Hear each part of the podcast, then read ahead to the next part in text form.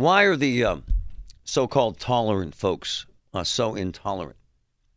Why? Seriously. Have you noticed this? The liberals, the, the flaming liberals who love everyone until they don't, and then they hate you, man. They want to burn you down.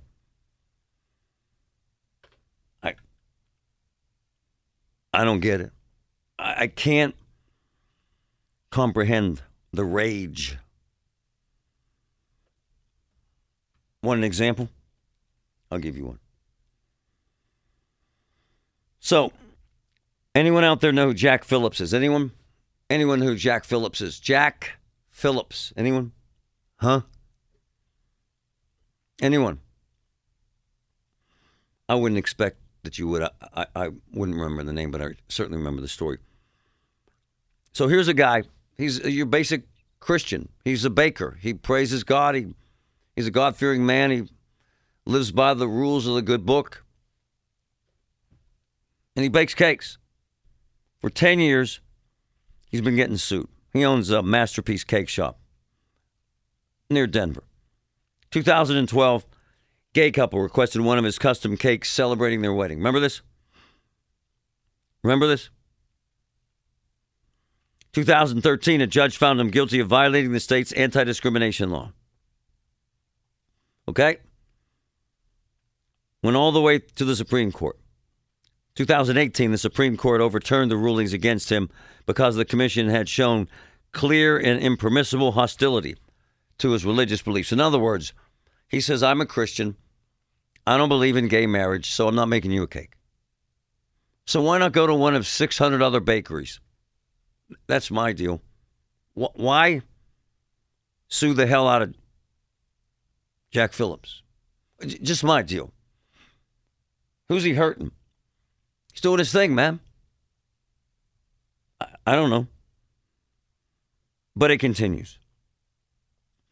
Same day that the Supreme Court agreed to hear the case, a transgender woman ordered another cake.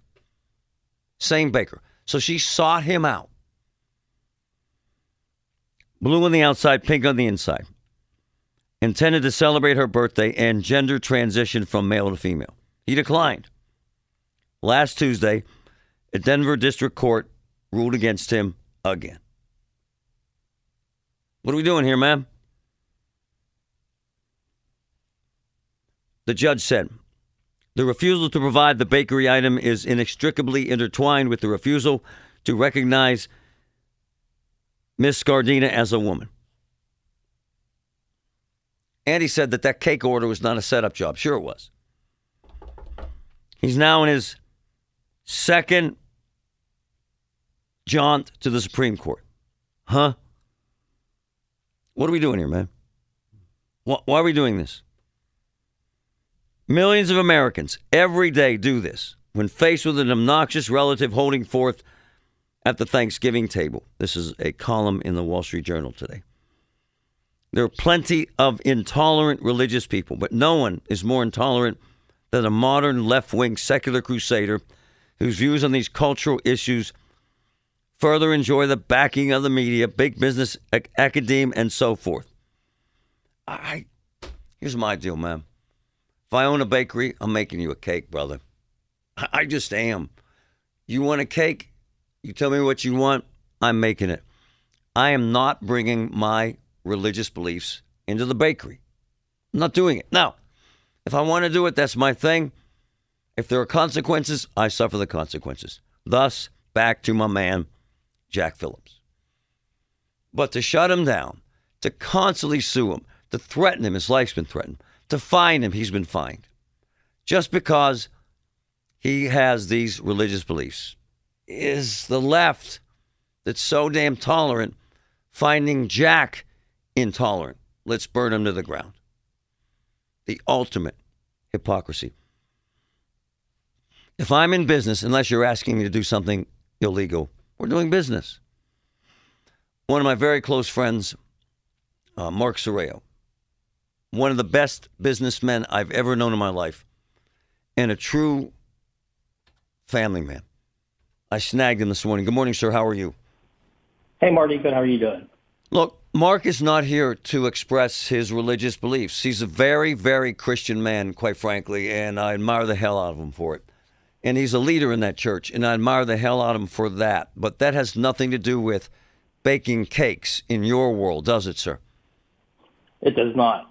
So we, you know, we've been we've been making cakes for same-sex couples for 32 years since the first year I was in business, and very happy to do it. On the other side of it, I do believe that the guy in Denver should have the right to refuse to do to make a cake if he wants. I just don't think I, I don't see any reason for it at all.